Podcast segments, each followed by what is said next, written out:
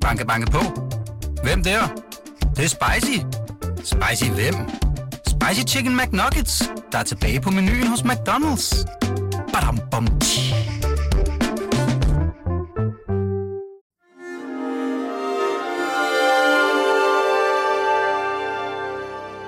Du lytter til Avistid, en podcast fra Weekendavisen. Er det herovre, Martin? Øh, overfor, ja. Alright. Velkommen til dig, Jeppe Kofod, Tak. Danmarks udenrigsminister. Det er dejligt, du har fundet vej her til vores lille bitte og meget trygge studie her på Weekendavisen. Det er jo lidt bunkeragtigt her. Jo, jo, men det er Ja. intimt og med, Ja. med mindelser fra den kolde krigs bunker. Ja, det, det, hvis man, man, man kan se det for sig. Jamen, jeg har besøgt Regan Vest for, for nylig, så jeg kan huske, eller jeg kan se, hvordan det har været. Det her det er faktisk større end, end nogle af de kontorer, der er dernede. Al- Altså, du tænker på uh, den underjordiske øh, bunker Ja, i i tilfælde af en atomkrig. Yes, ja. Ja, det, okay. øh, der, der var... Okay, det kan, det kan være det, det mindset, vi skal have. Øh, lad os prøve os frem. Trods studiets lidenhed, så er det jo et meget stort emne, vi skal, vi skal bevæge os ind i, Jeppe Kofod. Vi, vi skal tale om den meget store verden udenfor, som ifølge dig og regeringen er blevet virkelig farlig. Vi står over for den største sikkerhedskrise i Europa siden den kolde krig, sagde Mette Frederiksen på pressemødet i mandags, mm. Hvor I fremlagde den nye udenrigs- og sikkerhedspolitiske strategi. Det er den mest alvorlige sikkerhedspolitiske krise for Europa siden afslutningen på den kolde krig. Lige før, Jeppe Kofod, øh, før vi tændte for mikrofonen, der sagde du til mig, at det her det er et paradigmeskifte. Det handler grundlæggende om, hvordan verden er skruet sammen. Øh, hvad Danmark skal gøre i den verden. Lige nu er det torsdag aften. Fredag er hele verdens øjne rettet mod Beijing og åbningen af vinter-OL. Kan du se det for dig, øh, Jeppe Kofod? Xi Jinping vil jo stå side om side der ved åbningen sammen med Vladimir Putin og vinke til millioner af tv-seere. Det er magtens mænd, de vil trone fremover for al verden. Hvis du skal lave en billedanalyse af mm. det scenarie, hvad udtrykker det egentlig så? Det udtrykker øh, den verden, vi er på vej ind i. Øhm, altså en verden, hvor at øhm, der er kræfter, som øhm, vil omkalfatre hele det, det internationale system, som mange af os kæmpede for, altså faktisk siden øh, 2. verdenskrigs afslutning, øh, men specielt siden den kolde krigs afslutning, øh, og at, øh, at lande vokser frem med en hast øh, og en økonomisk vækst, som, som man måske ikke havde forudset, nu tænker jeg på Kina, mm. øh, og at Rusland lukker sig mere og mere om, om sig selv i en sådan autoritær øh, retning, der, der øh, tror jeg får mange af os til at blive meget bekymret for, hvad, hvad det ender med. Lad os tale om Vladimir Putin først. Han står mm. der og kigger ud over verden, særligt mm. den verden, der er tæt på ham, og du taler om, at han ønsker at omkalfatre den mm. verdensorden. Mm. Når du taler med andre vestlige udenrigsminister om Putin, hvordan taler I så om, hvad hans verdensbillede er? Hvad er det, han ser? Hvad er det, han ønsker? Jamen, jeg tror, man skal gå ned og se, hvad han egentlig har skrevet og sagt øh, senest øh, sommeren øh, 2021. Представим себе, что Украина является членом НАТО. Øh, hvor han jo klart siger, at Ukraine er hjerteblod, for eksempel. Øh, han kan aldrig forestille sig, øh, at det falder i vestens hænder i hans øh, øh, måde at beskrive verden på. Og øh, det er heller ikke nogen hemmelighed, at han tidligere øh, sådan har sagt, at det var, øh, altså Sovjets opløsning var, var ikke noget, man, man på den måde fejrer. Tværtimod, så var det måske forkert øh, i hans optik. Øh, Hvad er det, han ønsker lige nu? Jeg tror, han, han ønsker, og det er jo spekulationer, fordi øh, det er kun ham selv, der ved, hvad han ønsker.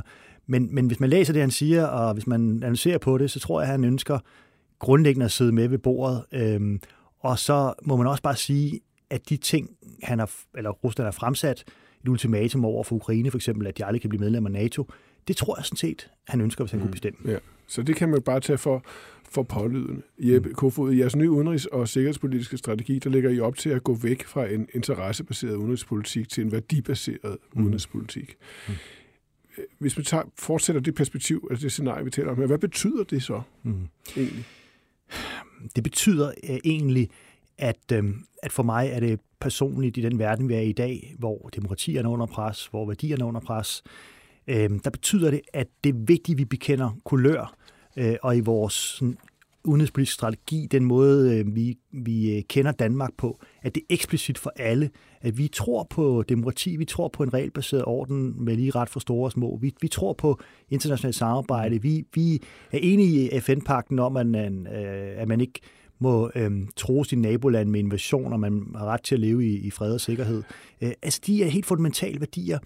Øh, vil, vil jeg gerne have, at stå lysende klart, at det er det Danmark går ind i en, og jeg vil gerne være, helt være ærlig og kende, en verden, som er fuld af mørke skyer, som er mm. kompliceret, som er fuld af dilemmaer, men i sådan en verden tror jeg faktisk, det er endnu vigtigere, at vi klargør, hvad vores værdier er. Man kunne vel argumentere for, at siden krigen i eks-Jugoslavien har Danmark ført en aktivistisk udenrigspolitik, som klart har været baseret på, på øh, værdier, demokrati, menneskerettigheder og den slags. Hvad er det nye, når du taler om det på den her måde egentlig? Jamen, det nye er, at, øh, at jeg mener, at vi er i et, i et nyt paradigme, hvor retsstaten, øh, internationalt forpligtende samarbejde baseret på, på, øh, mm. på FN osv., det er under pres på en måde, øh, som vi ikke har set i, i flere årtier.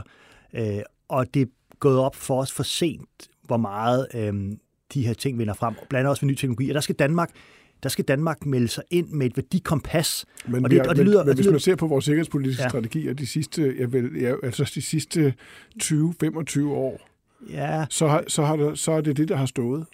Øh, altså tidligere så havde man sådan, her har man fem fokuspunkter. Ja. Øh, det her, det er et værdikompas. Øh, og så kan du spørge mig, hvorfor er det så nødvendigt? Jeg tror, det, det er rigtig nødvendigt at være helt eksplicit omkring, hvad man står for som land mm. i en udenrigspolitisk strategi. Øh, også sådan, så andre lande ved det, når de interagerer med Danmark. Så når vi optræder i FN og NATO, øh, i EU-sammenhængen, ja. i OSCE-sammenhængen, så ved man, hvad Danmark står for. Man kan regne med Danmark. Mm. Har man ikke kun det?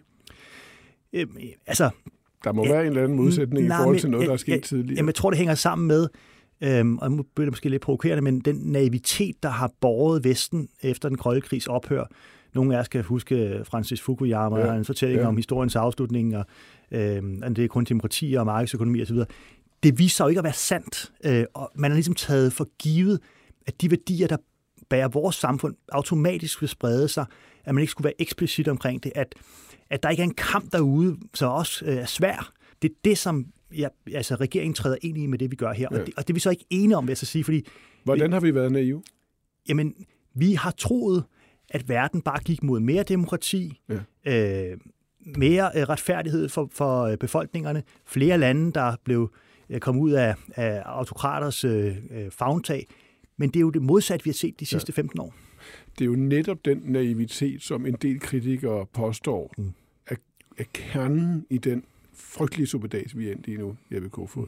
Altså den naivitet, øh, der kan sig til udtryk, da de vestlige lande udvidede NATO, ikke én gang, ikke bare to gange, tre, fire, fem gange, med i alt 13 lande, mm. øh, med konstante advarsler og modstand fra Rusland, der siger, I kommer for tæt på nu. Øh, I kan ikke flytte NATO så tæt på vores grænser. Du nævnte, du citerede selv Vladimir Putin. Han har sagt det lige siden han kom til magten, mm. i år 2000, tror jeg det var, at, at det er at komme for tæt på. Og han er ikke den eneste. Sikkerhedspolitiske eksperter rundt omkring siger det samme. Det er den naivitet og den arrogance, der i virkeligheden er forklaring på den situation, vi er i nu. Det er det narrativ, som Rusland, eller Putin, er vendt øh, ikke tilbage kun, til. Og også sikkerhedspolitiske eksperter og tidligere, tidligere udenrigspolitiske og sikkerhedspolitiske øh, politikere rundt omkring. Jo, men de overser jo øh, to vigtige ting. For det første, er der en europæisk sikkerhedsordning, hvor et hvert europæisk land selv må vælge, hvilken sikkerhedsalliance man, man vil have. Det er klart, øh, for eksempel for Ukraine, så kan det alene være et spørgsmål for Ukraine og de 30 NATO-lande, om Ukraine engang skal blive medlem af NATO, eller for Sverige og Finland for den sags skyld. Det kan, det kan Rusland ikke bestemme, og det er det, de forsøger med deres ultimatum over for Ukraine, deres trusler mod også Finland og Sverige. Øhm, og og der, der tror jeg bare, man må sige, der befinder Rusland sig i en verden, som vi havde håbet på. Mm. Vi havde lagt bag os med en koldkrigs afslutning, men som i dag med Ruslands ageren minder os om, at der ja. er vi ikke. Og for mig er det et, øh, et wake-up call, øh, og derfor skal vi rykke sammen, når, når det brænder på. Som men, men, men, er det, men er det så ikke i virkeligheden netop et argument for det modsatte? Altså, at vi, vi, verden er ikke så idyllisk. Det er naivt at tro, at demokrati og menneskerettighed vil sprede som sådan en mild regn over en gold ørken og det spiger overalt. Det er simpelthen ikke sket. Rusland er der stadig, og Rusland har, hvis man ser det fra Putins side, nogle legitime sikkerhedsinteresser, som vi simpelthen har ignoreret, og nu fortsat ignorerer. Det er det, der er kritikken. Jo, men det der, det der er kritikken øh, af Vesten, det er, at vi har troet, at de her ting skete sådan nærmest automatisk Øhm, men det vi må sande, og det er en, en erkendelse, det er, at det kan kun ske, altså spredning af demokrati, øh, fred og, og de værdier, vi har bygget øh, op efter 2. verdenskrig, specielt efter den kolde krigs afslutning, kan kun ske, hvis vi har en, en bevidst strategi mm. for det, hvor vi fremmer de her ting i verden, hvor vi hjælper for eksempel den hårdt prøvede russiske befolkning, som jo ønsker et opgør med ja. Putin, mange af dem. Altså Navalny er lige blevet øh, lederen af oppositionen, en af lederne af oppositionen, er lige blevet erklæret som en terrorist. De gør jo, altså, de gør jo alt det, som autokratier gør, når de er allermest men, presset. Men det, det, det, det er jo helt åbenlyst rigtigt, men mm. det er jo virkeligheden, Jeppe Kofod. Sådan er situationen, og ja. Rusland er ikke en lille ligegyldig stat. Det er ikke Libyen, som man kan bombe sønder sammen. Det er ikke, øh, det er ikke Irak. Øh, det er Rusland, et atombevæbnet stormagt, som er kon- konventionelt bevæbnet til tænderne. Mm. Altså, de kunne simpelthen skylle ind over store dele af vores del af verden på ganske få uger. Mm. Øh, det er virkeligheden. Er, er, der, er der ikke en bekymring eller en eftertanke hos dig om, okay, hvad skal vi gøre for at undgå, at det her eskalerer? Måske skulle jeg ikke hele tiden tage, tage til Ukraine og de baltiske lande og vise vores øh, støtte. Måske skulle jeg ikke hele tiden tale om selvbestemmelsesret for ukrainerne. Måske skulle jeg i virkeligheden prøve at forsøge at få det her deeskaleret hurtigst muligt. Hvis jeg, hvis jeg fulgte øh, den strategi, så vil jeg være sikker på én ting i min analyse. Ja. Det vil være, at, at så vil Putin tage det første stykke, så vil de tage det andet stykke. Hvorfor tror du det? Fordi hvis, hvis den form for trusler om anvendelse af magt, og at øh, magtens ret står over for som man siger, rettens magt, øh, så er det den verden, som et autokratisk, som du er fuldstændig ret i, atombevæbnet mm. Rusland med de mange soldater, man også har, ønsker sig, fordi så kan de tryne de små, så kan de selv definere, så kan de se stort på internationale øh, regler og folkeret og den europæiske sikkerhedsorden og gøre, som man vil. Det vil, det vil jo være at imødekomme et, øh, et tankesæt, som vi burde og skulle have begravet det kan med den kolde krigs afslutning. Muligvis har du ret i det. Men det er jo lektion for den kolde krig. Hvis det, hvis, hvis, altså det, der er sket, det er, at vi lige pludselig altså lynhurtigt er tilbage i en situation, som er ryk, altså, hvor det er rykket meget tæt på. Det handler igen om Rusland. Altså, og lektion for den kolde krig, det er jo, at man bliver nødt til, for at undgå det værst tænkelige, mm. at forsøge rationelt og køligt at sætte sig i modstanderens sted. Er det ikke? Nej, jeg tror, at det der er det, jeg også tror på, det er, at jeg tror faktisk på, at diplomatiet kan gøre en forskel. Øhm, derfor øh, insisterer jeg også på, at, at den ene del af strategien, det er afskrækkelse og, og, og også stærkere forsvar, også for vores værdier selvfølgelig, øh, når jeg rejser til Ukraine eller mm. har været i, i Litauen nu. Øh, men den anden del er jo, at, at vi sætter os til bordet og dem, vi er allermest uenige med i øjeblikket, russerne, dem kan vi sætte os med bordet og sige, okay, hvad er det? Hvordan skaber vi sikkerhed for os alle sammen? Kan vi godt kigge på våbenkontrol? Ja, det kan vi godt gøre. Kan vi se på ja. transparens omkring, omkring øh, militærøvelser? Det kan ja. vi også godt. Kan vi uh, have en, en, en militær til militær kontakt, så vi kan undgå misforståelser? Ja, det er også i vores alle sammen interesse. Men, men hvad er det så, så vi ikke kan? Hvad er det, vi ikke kan? Vi kan ikke uh, give køb på uh, et lands okay. frihed til at vælge sin egen fremtid. Okay. Kommer Ukraine med i NATO? Det er kun de Ukraine selv og de okay. 30 NATO-lande, der så, afgør det. Så hvis et flertal, øh, altså et flertal i Ukraine nu klart siger, at vi ønsker NATO-medlemskab hurtigst muligt. Ja. Hvad siger NATO så? Hvad siger du så? Så, siger de 30, så skal de 30 lande tage stilling til det spørgsmål. Ja, altså det, det, der må man så vurdere, om øh, Ukraine er klar, og skal man blive enige med, så skal Danmark blive enige med 29 er det, andre lande. Det er bare et spørgsmål om deres militær er klar og kompatibel Nej, det, med NATO. Det, det var også, altså, Hvad er svaret? Det, det, kan jeg jo ikke, altså, jeg kan ikke, det kan jeg jo ikke sige nu, men jeg kan sige, at det vil jeg drøfte med mine øh, 29 men, andre øh, kolleger, og så vil vi tage stilling til sammen med Ukraine, om de er klar. Altså, øh, Nej, men det, det er jo et meget større spørgsmål, jeg vil kunne få. Altså, det er jo et spørgsmål om, hvor, hvor, hvad konsekvensen vil være, vil være af sådan et medlemskab, vil jeg tro. Nej, nej, altså det er jo det samme, altså uden øhm, at, at dreje den, den diskussion, ja. men det er jo det samme i forhold til EU-medlemskab. Ja. Der er også en række lande, som øh, kandiderer til EU-medlemskab, ja. øh, også officielt, de er ikke optaget endnu. Om de mm. bliver klar, ved vi heller ikke. Men, men, men det, at man gerne vil integrere sig i de regler, normer, ja. værdier, som, som den vestlige verden, som den frie verden, hvis man bliver lidt højtidlig, ja. er, er, er eksponent for, det, skal, det, det støtter jeg bare. Ej, men ej, hvornår, ej. hvornår Ukraine øh, bliver klar til øh, for eksempel ja. NATO-medlemskab, det, det, det kan jeg jo ikke sige på det, men det, det er jo, men det er jo meget mere enkelt end det. Altså, Vladimir Putin kalder Ukraine, som du selv mm. citerer, for, for hjerteblod og mm. kerneland. Han mm. siger det også tydeligt og klart, du har selv lige sagt det. Han ønsker ikke Ukraine som medlem af NATO. Punktum. Hvis Ukraine selv siger nu, vi vil gerne være medlem, det kan ske, der vil gå nogle år osv., men så vil svaret fra NATO være det afgørende. Er det et, ja, den åbne dørs politik står ved magt, vi står fast om princippet om, at I selv må bestemme, eller er det to, det kan simpelthen ikke lade sig gøre, fordi det vil eskalere situationen på en måde, som vil være ekstremt farlig. Nej, det vil, det vil være uh, to retten til at blive medlem af NATO, og afgørelsen om det rent faktisk ja. kan ske, er alene et spørgsmål for Ukraine og de 30 NATO-lande. Her Rusland, og skal Rusland ikke have nogen vetoret, men så, fordi men, så, men, så, så, udøver vi, ja. så udøver vi overgreb på øh, friheden Klart, for det europæiske men så må land. du være tro mod det princip og sige ja. Ukraine ja. kan, hvis de vil, blive medlem af NATO. Ja, det kan og de, bliver det. Det kan de, hvis de, når, de, når de er klar til, at der er 30 lande, og Ukraine bliver enige om så det. Så bliver Ukraine medlem af NATO. Det, det ved vi jo ikke. Vi ved ikke, om de er klar Nej, til men hvis de er. Teoretisk set, ja. Altså, ligesom... Øhm, altså ligesom, hvis, hvis øhm, Sverige eller Finland sagde, vi kunne godt tænke ja. os at blive medlem af NATO, det er ja. jo ikke en helt utænkelig situation, ja. men øh, så vil det også være en, en, en afgørelse fra det pågældende land, Sverige, og så de 30 NATO-lande. Og vil det kunne ske teoretisk? Ja, det vil godt kunne ske teoretisk. Er Hvorfor det en trussel mod Rusland? Teoretisk? Nej, det er Hvorfor siger du teoretisk? Det er jo, fordi det, det kræver, det kræver, at de vil rent faktisk politisk vælge ja. at beslutte, at de vil søge medlemskab af NATO. Det er der ingen af de to lande, der, ja. der vil nu. Men, men, men bare for at sige, at, at, at her er der også... Altså, det er jo egentlig sjovt, vi diskuterer det her, fordi hele den måde, vi diskuterer på, er jo et udtryk for, at øhm, det russiske narrativ og beskrivelse øh, af hvem der tror, hvem allerede har øh, vundet sådan dominans i debatten. Ja. Altså, øhm, hvis NATO havde troet Rusland med en invasion, ja. fair nok, så havde vi haft en diskussion, hvor man kunne sige, at vi var den, aggressiv, vi var den medvirkende aggressive part.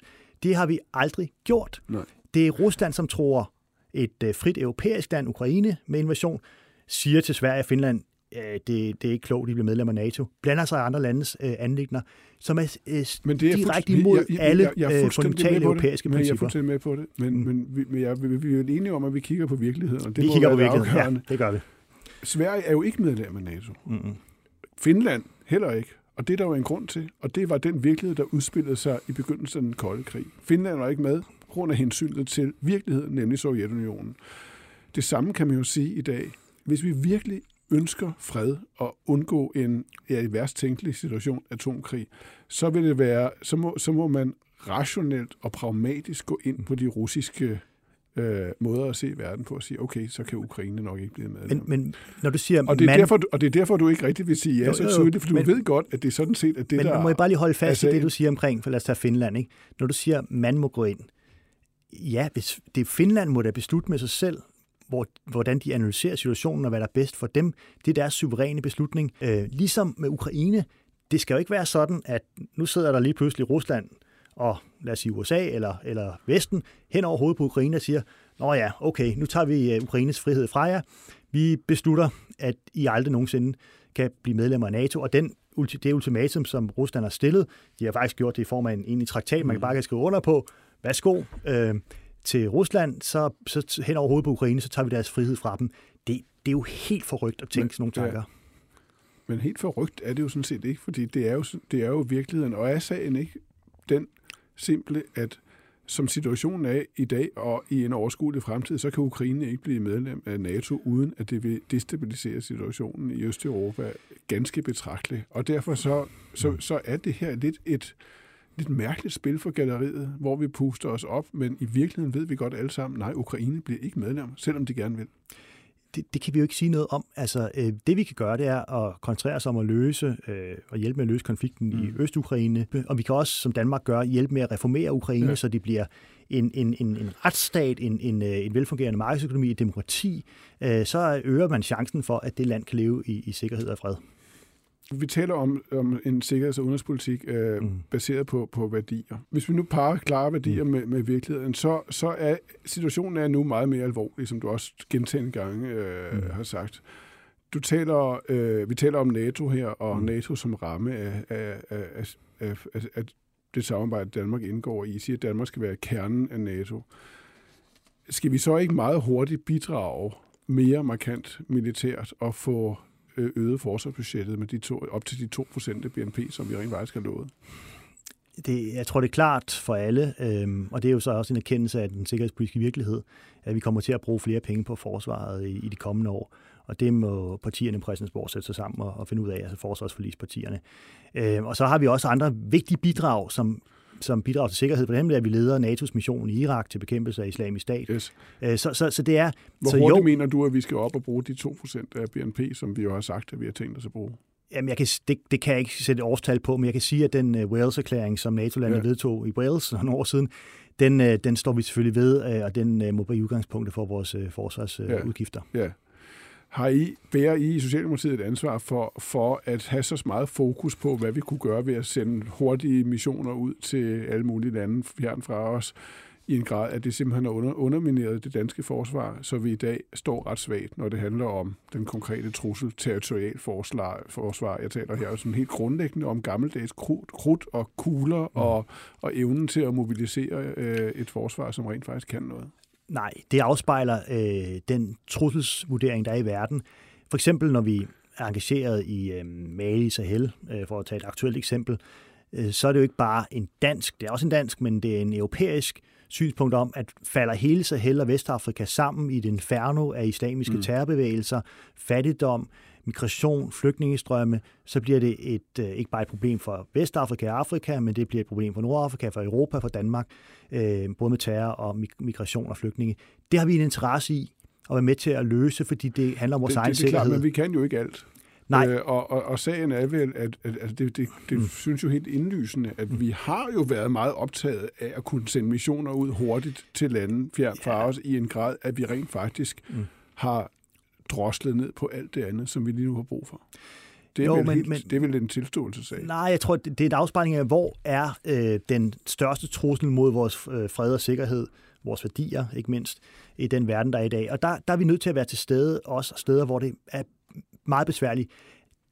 Der breder sig nogle gange sådan en, en misforståelse af, at Danmark ud alene i verden Ja. og, og laver sådan nogle missioner. Nej, vi gør det jo sammen med andre. I Afghanistan var vi over 50, tror jeg, øh, deltagende lande igennem de 20 år, som har haft mm. militære styrker af forskellige form. Så, så, så sådan skal det jo også være. Lad os tale om, hvad vi rent faktisk er parat til, og hvad vi rent faktisk vil gøre for at forsvare vores øh, mm. værdier øh, sikkerhedspolitisk. I weekendavisen siger øh, Bo Lidegaard, historiker og tidligere topembedsmand øh, i Udenrigs- og Statsministeriet, at tiden er løbet fra alt det her med den værdibaserede udenrigspolitik. Han er jo en klassisk realist, vil jeg nok sige, og han siger, at de meget store problemer, klimakrisen, vi står overfor særligt, mm. men jo også de sikkerhedspolitiske problemer, kalder på helt gammeldags man kan næsten sige Kissingersk pragmatisk samarbejde og dialog med lande, som vi ikke er enige i. Det er vel en ret indlysende pointe. Øh, altså, jo, altså klimaudfordringen kalder på samarbejde med øh, lande, vi er meget uenige om med, med i forhold til for eksempel værdipolitikken. Jeg tror, man kan tage et aktuelt eksempel. Øh, Kina er en systemisk ja. rival. Øh, der er store menneskerettighedsudfordringer i det land. Alligevel insisterer jeg på, at øh, vi er nødt til at samarbejde med Kina om, omkring at løse klimakrisen. De står for 28 procent af verdens CO2-udledning det er fuldstændig naivt at forestille sig, at vi kan nå Paris-målene, hvis ikke vi har Kina med. Derfor er Danmark stærkt engageret i et samarbejde, fordi mm. vi har en interesse i det på klimaområdet. Så der har Bo jo, jo ret, men jeg tror, han tager meget fejl, hvis, hvis man skal øh, gå på kompromis med vores øh, demokratiske og menneskeretlige værdier, ved, øh, ved at sådan, legitimere de værste diktatorer Ja. på jorden. Altså, jeg kommer ikke til at samarbejde med Lukashenko, den hvidrussiske præsident, uanset øh, hvor meget det måske kunne være interessant. Øh, Men det gør vi jo heller ikke rigtigt i forvejen. Så Nej. det, men det er også derfor, jeg, jeg kan blive lidt i tvivl om, hvad det rent faktisk konkret vil det betyde med det her Mm. meget klare værdipolitiske øh, sigte. Altså, øh, hvis man nu tager det mest åbne, altså der, hvor det faktisk gør ondt, altså der, hvor det rent faktisk kan være, kan, kan være ganske besværligt for jer at føre en anden slags politik, det vil jo særligt være Kina, som du selv øh, nævner her. Vi har jo prøvet at puste os ret meget op i årenes løb over for kineserne, særligt spørgsmål om Tibet, og der lærte vi meget, meget hurtigt at rette ind. Meget hurtigt at rette ind i forhold til danske økonomiske interesser, og siden har vi ført en meget nedtonet, kritisk dialog, så nedtonet faktisk, at ingen næsten kan høre, øh, hvad, hvad, hvad der bliver sagt. Øh, Kan du ikke prøve sådan lidt konkret at sige, hvordan vil man kunne mærke, at I fører en klar værdipolitisk sikkerhedspolitik over for Kina i forhold til tidligere? Jamen, det gør vi, at vi øh, øh, påpeger menneskerettighedskrænkelser. Jeg havde møde med den kinesiske udenrigsminister i november sidste år, hvor jeg også tog den diskussion op, både med Hongkong og Xinjiang og Jo. spændinger over Taiwanstrædet. Men- men- Eller at vi øh, fra dansk side øh, har kæmpet hårdt for, at EU fik et, øh, et globalt menneskerettighedssanktionsregime, ligesom man har i USA og Storbritannien og Kanada, så man kan sanktionere meget grove menneskerettighedskrænkelser verden over, inklusiv i Kina. Og EU gjorde det faktisk i forhold til Xinjiang i Kina. Ikke uden omkostninger for Europa, men det gjorde man, fordi det var rigtigt at gøre. Så, så, så det, at vi styrker, kan man sige, nu siger jeg sådan, de øh, demokratiske og vestlige institutioner, som, som kan være med til at fremme vores værdier, det er en, en hovedprioritet i at gennemgå i hele uden sikkerhedspolitisk strategi. Ja.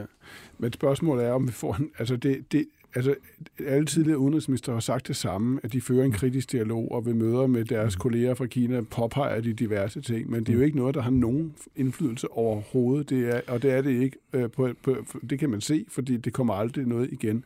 Mm. Hvis det er noget, der har konsekvenser, så kommer det igen fra Kina. Så går det ud over økonomiske interesser. De lande, der våger pelsen der, de mærker meget hurtigt den kinesiske vrede.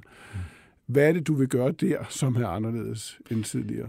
Jo, men det er da rigtigt, at, øhm, øh, at, at Kina er en gigantisk økonomisk magt i verden, som alle lande handler med og handler omfattende med. Øh, og derfor handler det også om at håndtere, at vi har en samhandel og ja. jeg vil sige, en interesse i, at det kan fungere efter nogle ordentlige regler og samtidig at vi selvfølgelig holder Kina op på de forpligtelser, man har som en, en vigtig land Men i verden. Men vi ved jo godt, hvad kineserne bliver vrede over. De bliver ja. vrede over, at, ja, ja. at du for eksempel tager imod øh, Hongkong-aktivister, demokratiske ja, ja. aktivister, der ja. kommer igennem København. Ja. Det er rigtigt. Og, og, og det, det har I jo ikke egentlig ikke været, været særlig aktiv Nej, med. Men, og der, der, der tror jeg, og her rammer vi en kerne i forhold til forskellen på det, jeg kalder værdibaseret udenrigspolitik, og så øh, man kan kalde det tom symbolpolitik, eller politik, hvor vi kan sidde øh, og klappe os selv på skuldrene, men ikke gøre nogen som helst forskel hverken i nuet eller i fremtiden. Øh, fordi jeg tror på diplomatiet. Selvom at det er svært at bevise resultaterne i overmorgen, så tror jeg på, at det betyder noget, at man går sammen med andre for at rejse menneskerettighedsspørgsmål, og man også direkte over for dem, man er uenig med, for eksempel i Kina og håndtering af Hongkong, rejser de her spørgsmål her. Det kan godt være, at vi ikke kan måle det. Det mm. medgiver Martin øh, i overmorgen.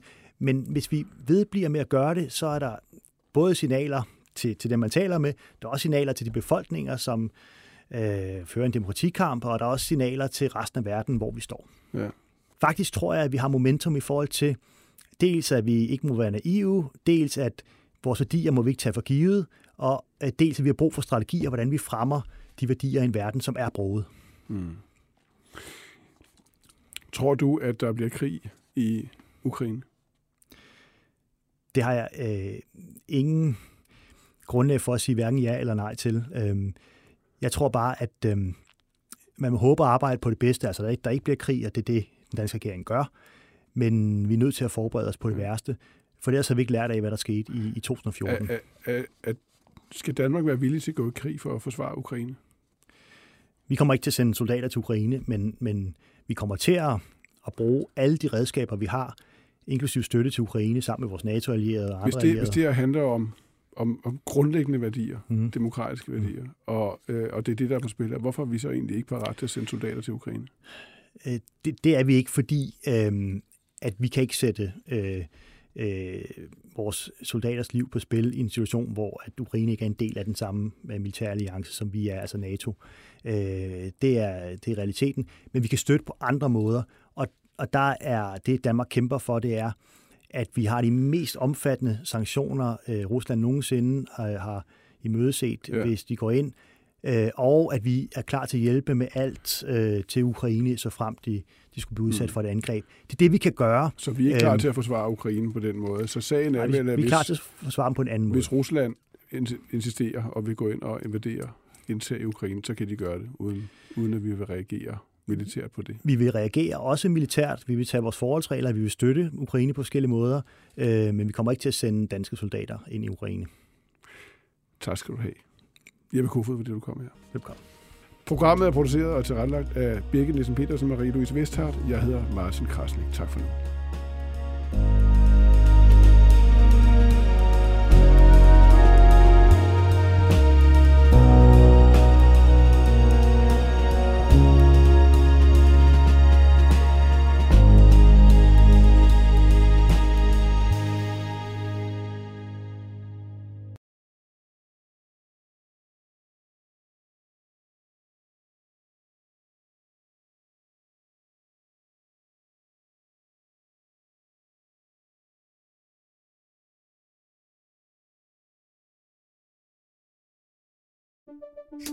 Banke, banke på.